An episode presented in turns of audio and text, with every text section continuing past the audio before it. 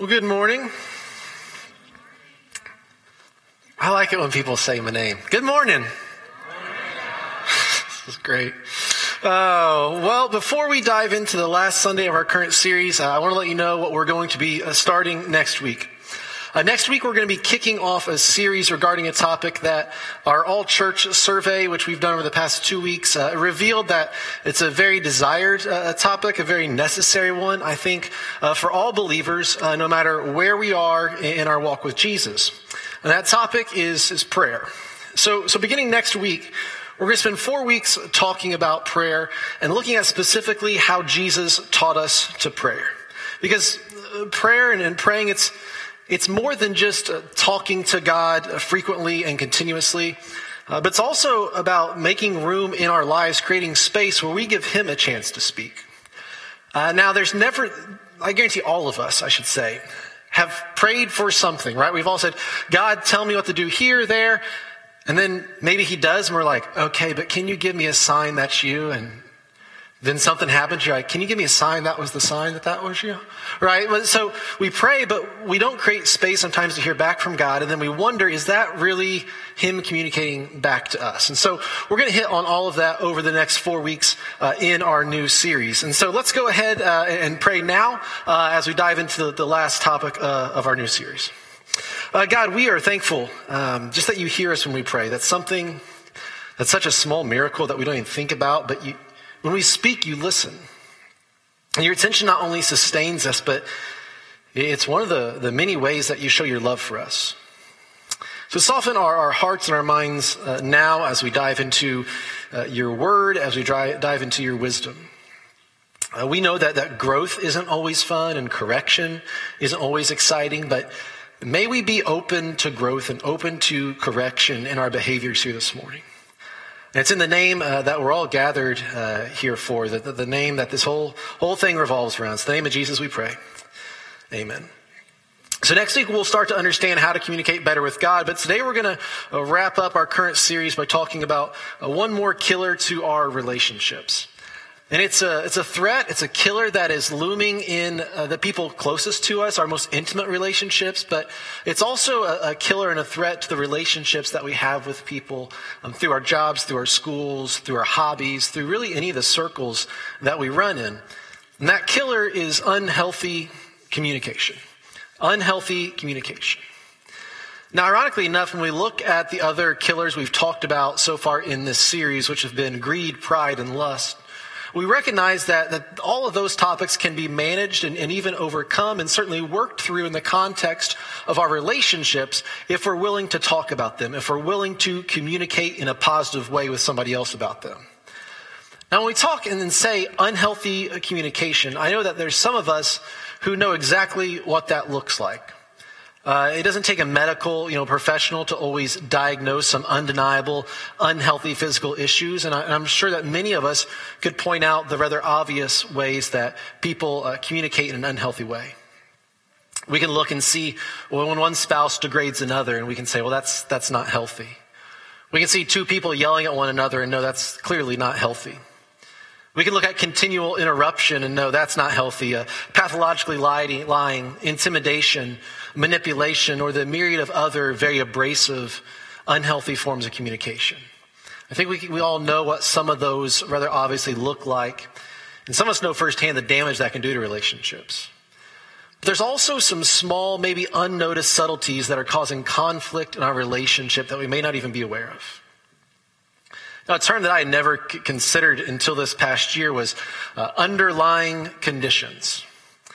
I have been relatively healthy my entire life, and I feel like the only reason I say that is because I've mainly measured my physical health um, by certain symptoms or lack thereof.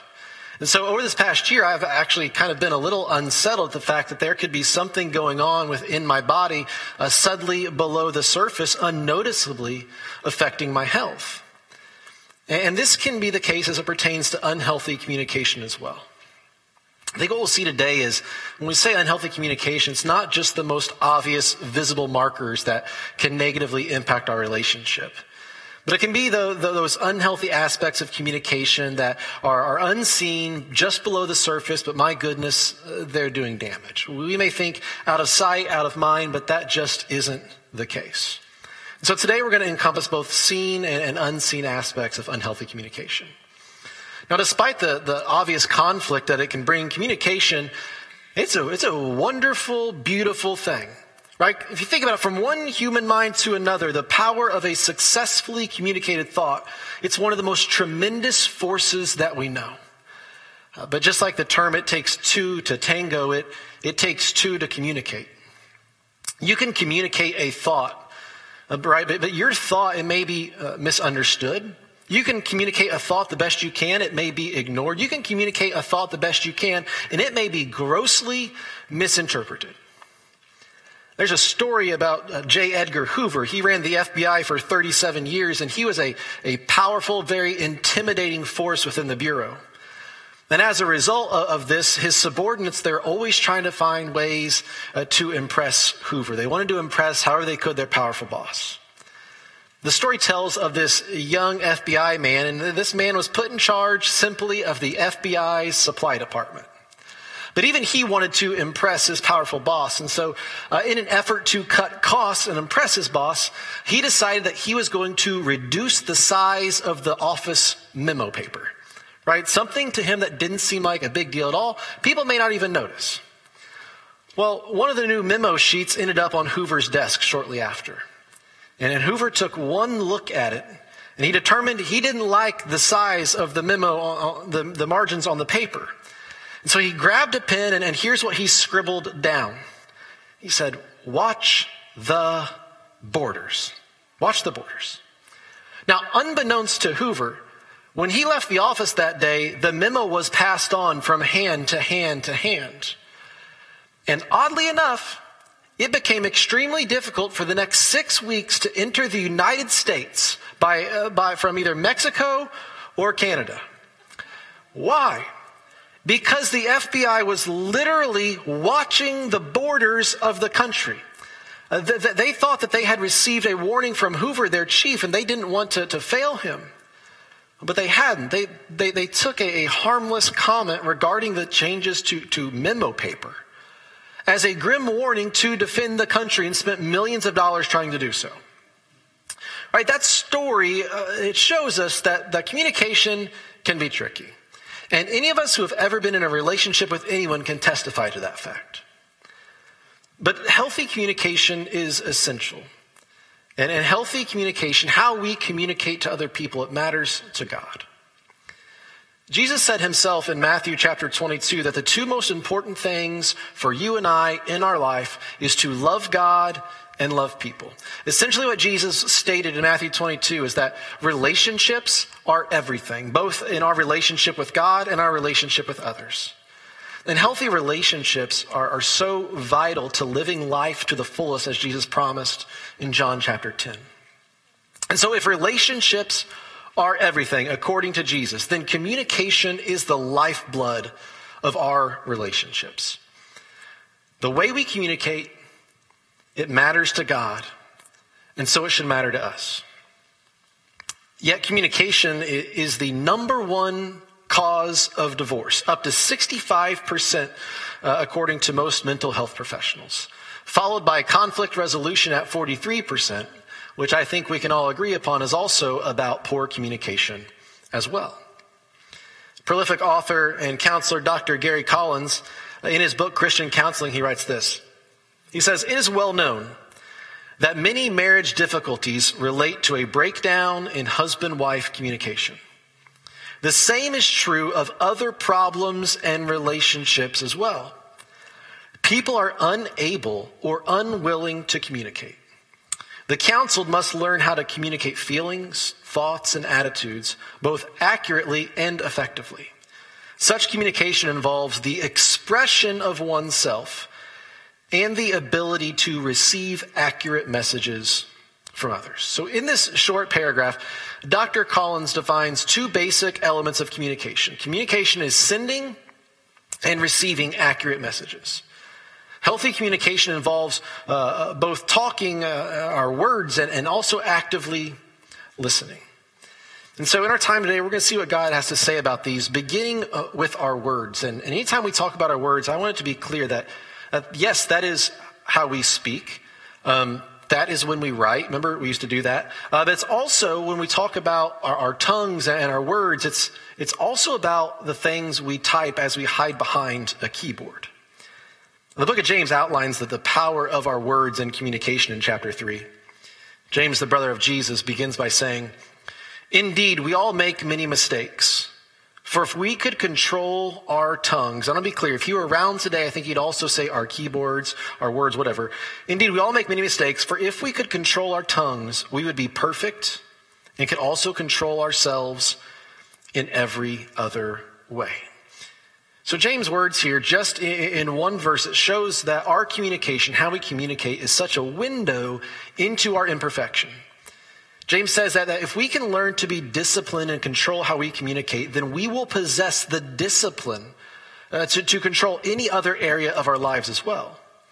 Yet we struggle with such communication because we are so flawed. And he continues, it says, We can make a large horse go wherever we want by means of a small bit in its mouth. And a small rudder makes a huge ship turn wherever the pilot chooses to go, even though the winds are strong.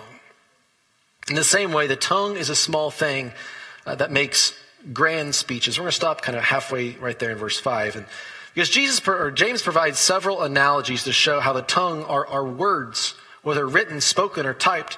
It seems like something so meaningless. It seems like something so small, but James is saying, well, hold on. You don't understand that that, your words, how you communicate, that can control your entire being. That can control your entire influence. That can control your relationships for better or for worse. It just depends on how you choose to communicate. And he goes on in the, in the, second half of verse 5, and once again, here's the first part. In the same way, the tongue is a small thing that makes grand speeches, but a tiny spark can set a great forest on fire. And among all the parts of the body, the tongue is a flame of fire. It is a whole world of wickedness corrupting your entire body. It can set your whole life on fire, for it is set on fire by hell itself. People can tame all kinds of animals, birds, reptiles, and fish, but no one can tame the tongue. It is restless and evil, full of deadly poison. Sometimes it praises our Lord and Father, and sometimes it curses those who have been made in the image of God. James makes it so apparent to us in a couple of verses that, that how and what we communicate it matters to others. It makes a difference in their lives. And every single day, you and I, in every interaction we have, we possess the power to either build people up or tear them down with a variety of different ways in how we choose to communicate. And unfortunately, our negative words can, like a, a fire, is what James calls it, can bring destruction for years to come. I don't want to be too sour, but I'm assuming that if, if asked, most of us could immediately recall one of the meanest things someone has ever said to us. Most of us just thought about that thing right now. It's so easy for us, we, we forget all the compliments, right? But it's so easy for us to remember uh, the most recent unwarranted criticism ever directed our way within minutes, I could probably give you the, the top five most painful things that someone has ever communicated to me. I remember those harsh, unnecessary daggers in such vivid detail. And unfortunately, our, our biological makeup and how our brain chooses to respond to unhealthy communication, it does actually make us more likely uh, to remember the, the bad things than remember the good things. Which is why we have to be so cautious in how we communicate with other people if we expect to have healthy relationships. Because they won't forget our slip ups. They won't forget the harsh things we say. They won't forget our daggers. The book of Colossians gives us this wisdom to live by. It says, But now is the time to get rid of anger, rage, malicious behavior, slander, and dirty language. Paul's telling this church in Colossae, he's saying, Come on. Like, if you know Jesus, you know better. If you know Jesus, you know better. So, so get rid of that unhealthy communication. Stop being so destructive with your words. You know Jesus, so you know better. So you got it's time to deal with that temper. It's time to handle that irritability. It's time to, to give up just being flat out mean. It's time to give up the profanity. Paul's saying, don't, doesn't, don't you get it, church, that if you really, truly know Jesus, then you know better than to treat people he loves with such disrespect. And here's some more wisdom from Paul. He says, Don't use foul or abusive language. Let everything you say be good and helpful. Let everything you say or type be good and helpful so that your words will be an encouragement to those who hear them. It doesn't matter who you're communicating to. Uh, your spouse, your parents, your, your kids, your coworkers, your friends, your customers, your clients, or even that postal service worker you call every day wondering where your package is, right? I know it's, it's been a month, right? But whoever it is, when we speak in anger, here's the deal. When we speak in anger, we fail to show God's love. When we speak in anger, when we speak with impatience, when we speak with irritability, we fail to show God's love. And when we choose to fail to show God's love, when we choose unhealthy communication, we are missing the mark on one of the main purposes that God has put us in this world to do, and that is to love. When we speak in anger, we fail to show God's love. And although Paul speaks very clearly on what we shouldn't do, he does go on a few verses later in the book of Colossians and he tells us what we should do. He says, Since God chose you to be the holy people he loves, you must clothe yourselves with tender-hearted mercy, kindness, humility, gentleness, and patience. Make allowance for each other's faults and forgive anyone who offends you. Remember, the Lord forgave you, so you must forgive others. Above all, clothe yourselves with love, which binds us all together in perfect harmony. Now, I understand there's no such thing as a perfect relationship, but whether we're communicating to our closest family member or a complete stranger, we should strive to communicate lovingly. Otherwise, our opportunity to show people Jesus is completely lost. It's damaged. I think also we damage the name of Jesus Christ when we as Christians, as his people, when we're just so careless with our words and we tear people down. Now, if you're someone who struggles with unhealthy communication, if you're someone for years you've just struggled with patience or anger, whatever it is, irritability, it's essential that you understand the best way to guard your words is to be aware of what's in your heart.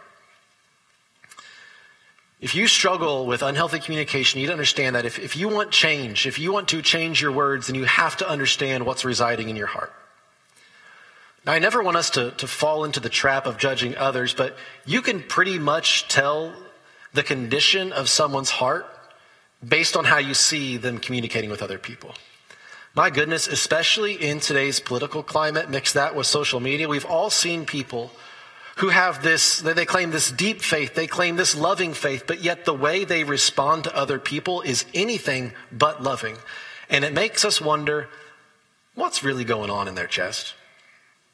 It makes us wonder what their faith really is all about. Because how can they say they love God so much, but they so poorly love other people with their words? Now, that's not an original thought. That's actually the words of Jesus in the Gospel of Luke, because there he says this A good person produces good things from the treasury of a good heart, and an evil person produces evil things from the treasury of an evil heart. And get this, he says, What you say flows from what is in your heart. You want to know what's really in someone's heart? Look how they, how they treat people. Look what they say. That's Jesus saying this. What you say flows from what is in your heart. So the best way to guard your words is to be aware of what's in your heart. Look at these few proverbs that just powerfully address the blessing or curse that our words can provide. Proverbs 15:1. A gentle answer deflects anger, but harsh words make tempers flare. Now, I had some interesting insight regarding this proverb when I worked in the corporate world. Um, one of my responsibilities within the corporation I worked at was I got to fire people. Um, and that was not enjoyable whatsoever. Um, a lot of angry feedback. And so uh, my bosses said, Hey, we got this great idea. And I'm like, I'm going to stop firing people. They're like, No, we're going to send you to this class in downtown Indianapolis uh, about healthy communication so you can better respond to those people who you fire. It's like, that's not at all what I thought was going to happen. Um, and so I, I'm in this healthy communication, and it's as boring as you're probably thinking it was. Um, and, and, I'm sitting there listening, and, and, and they said, when someone is really angry with you, use the pass the butter tone. And I thought, this is the dumbest thing I've ever said through. What is the pass the butter tone? They're like, when someone's like really yelling at you, really angry, I'm like, this happens often. Go, keep going. And they're like, you respond to that person as with the same tone as if you're sitting at a dinner table and you ask somebody to pass the butter. Folks, it works. It calms people down in a hurry. It reveals how angry they are. And I'm like, oh, no, no. Jesus, uh, the, the, the, scripture was all about passing the butter before these people were because this, Proverbs 15.1 is the pass the butter verse. A gentle answer deflects anger, but harsh words make tempers flare. Because how many times have we seen harsh words thrown out in the midst of communication and it seemingly just pours gasoline on that relationship's fire? And the next verse, the tongue of the wise make knowledge appealing, but the mouth of a fool belches out foolishness. Um, challenge to all of us find a way to use belches out foolishness this week uh, in any kind of communication. Come back and we'll, we'll talk about it next week. Uh, Proverbs 15 4. Gentle words are a tree of life, a deceitful tongue crushes the spirit. With their words, the godless destroy their friends but knowledge will rescue the righteous. Your kindness will reward you, but your cruelty will destroy. You. I know some of us, we need to cling to this because it seems like everybody can be so mean, so hateful, so cruel. And we're thinking, is this what the Christian life's about? Just getting ran over all the time? No, no, no. Understand your kindness will reward you. It doesn't say if it's this, this side of heaven or the other, but your kindness will reward, reward you. Um, don't give in to temptation because your cruelty will destroy you. Proverbs 16 24, uh, kind words are like honey, sweet to the soul and healthy for the body. Now, I'm aware that some of us, we read these, we nod our head, it's good wisdom, but we're going to struggle to put these Proverbs into practice because for some of us, we've really struggled with how we talk to other people. We really struggle with our temper. Uh, we really struggle with tearing people down in the midst of unhealthy communication. And if you find yourself on that side of things, if you're someone who's just struggled maintaining healthy communication. Uh, I want you to, to make what we're going to read next your prayer. Uh, make it your prayer, the psalm. When, when, you get up to start your day, make this your prayer. Uh, for all of us, at any point in time, we could find ourselves on the brink of communication that we know is going to be tense. And we don't want our fuse lit. Like we want to keep calm. We want to put the Proverbs wisdom uh, into practice, into our lives. And so for all of us, when we, we're going into conversation we know could be tense, let's, use this psalm and, and, and make it our prayer. Here it is Psalm 19:14. May the words of my mouth and the meditation of my heart be pleasing to you. O Lord, my rock and my redeemer. I mean it. If you struggle with your temper, if you struggle with how you talk to people, get up in the morning and say, God, may the words of my mouth and the meditations of my heart be pleasing to you. And did you notice once again, there's that correlation between what's in our heart and what comes out of our mouth? May the words of my mouth and the meditations of my heart be pleasing to you. And for all of us, I challenge you, memorize this and, and pray this as you go into to tense communication. But there's another aspect of, of, of, unhealthy communication that we mentioned is sometimes rather, rather unobvious.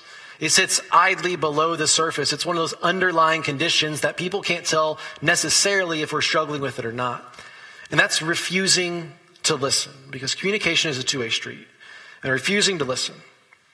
As you can imagine, the Bible has uh, not only a lot to say about our words and how we can communicate positively, but has a lot to say about how our lack of listening uh, can affect our relationships as well. I think we can all probably remember one of those moments where we shared our heart and we felt like we weren't heard. Maybe it's a moment of vulnerability where you, you shared something so deep And as you said it, you realized you looked across the room, you looked across the table, you looked three feet across, and you know what you just shared landed on deaf ears. We've had those moments where maybe we build up the courage to say what needs to be said, and, and people aren't listening. We feel just this big, we feel so small, we feel so insignificant. And that's what happens when we speak to others and we realize that the person we're talking to, the person we're communicating with, they're either just dismissing our words. Uh, we, we all know that time when we got done talking and someone said what they already had loaded up, and you want to go, Did you even? Did, did you hear anything I said, right? But they're already on their third sentence as if we've never spoken at all.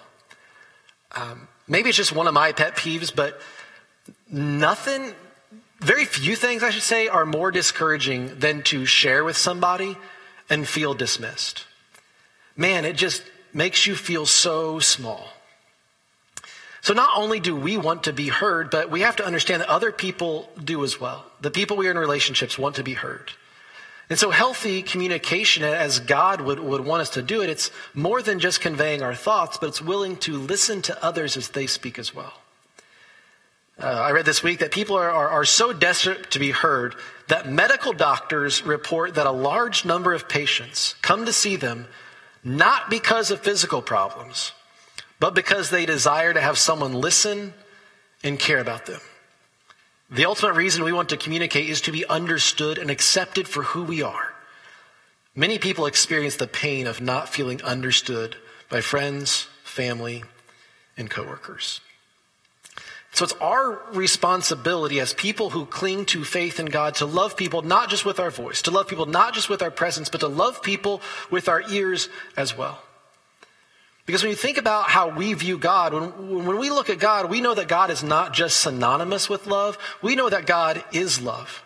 And part of God's loving nature is he's always willing to listen to us.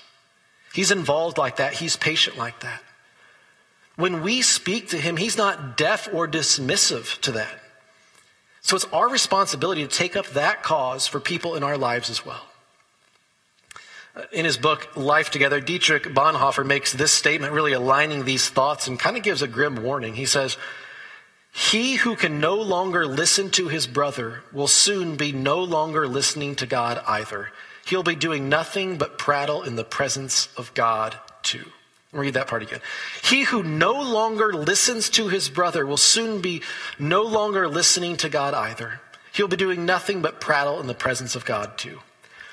Christians, that's us, have forgotten that the ministry of listening has been committed to them by him who is himself the great listener and whose work they should bear.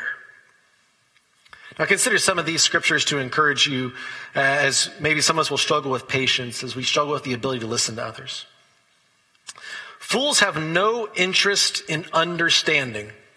They only want to air their own opinions. Now, some of you are like, that's what I'm going to type back this afternoon. No, that's not, this is not ammunition. This is for us, right? Fools have no interest in understanding. They only want to air their own opinions spouting off before listening to the facts is both shameful and foolish. And we could go on and on because uh, 44 times in Scripture, 44 times in Scripture, the Bible calls someone a fool or implies their ignorance if they are someone who refuses to listen. 44 times. This is why the inability to listen to other people can be so destructive in our relationships. Because you cannot have a healthy relationship when one person is being foolish with their communication. It's just not possible. Now, the Bible even makes me chuckle at times because of, of how realistic it is for the wisdom that we need in this life right here. Um, suppose you are like me and you find yourself in lots of conversations you really have no business being in. Um, people around you are talking about things that are far outside your comprehension and education level. In that case, the Bible even tells you how to not look like a fool in that moment. And this is probably going to be my life verse. Even fools are thought wise when they keep silent. With their mouth shut, they seem intelligent. that seem, if I put that up there, you'd be like, fortune cookie. Like, nope, God. Right? Even fools are thought wise when they keep silent. With their mouth shut, they seem intelligent. Now, I am so thankful that we have, uh, and we believe, and we have faith in an eternal God who cares so much about our well being, who cares so much about the quality of our relationships, that he gives us such wisdom to apply to our lives, making it so obvious that a key to having the best relationships that we can have in this life is not just through loving people with our words, not just through loving people with our presence, but love them through listening to them as well. Now let's close out this teaching and, and this series with uh, these words from the book of First Peter. And I think it really kind of encompasses the heart of this series and certainly the heart of this message. Finally, all of you should be of one mind. Sympathize with each other. Love each other as brothers and sisters. Be tenderhearted and keep a humble attitude. Don't repay evil for evil. Don't retaliate with insults when people insult you. Instead, pay them back with a blessing. That is what God has called you to do, and He will grant you His blessing. For the scriptures say, if you want to enjoy life, if you want to see many happy days, keep your tongue from speaking evil and your lips from telling lies. Turn away from evil and do good. Search for peace and work to maintain it. The eyes of the Lord watch over those who do right, and his ears are open to their prayers. Let's pray together. God, I am thankful for uh, the wisdom that you have uh, just dropped on us in this series. Um, you have shown us just so many ways that you desire for us to have healthy relationships, uh, speaking on topics and in ways that most of us maybe didn't realize before.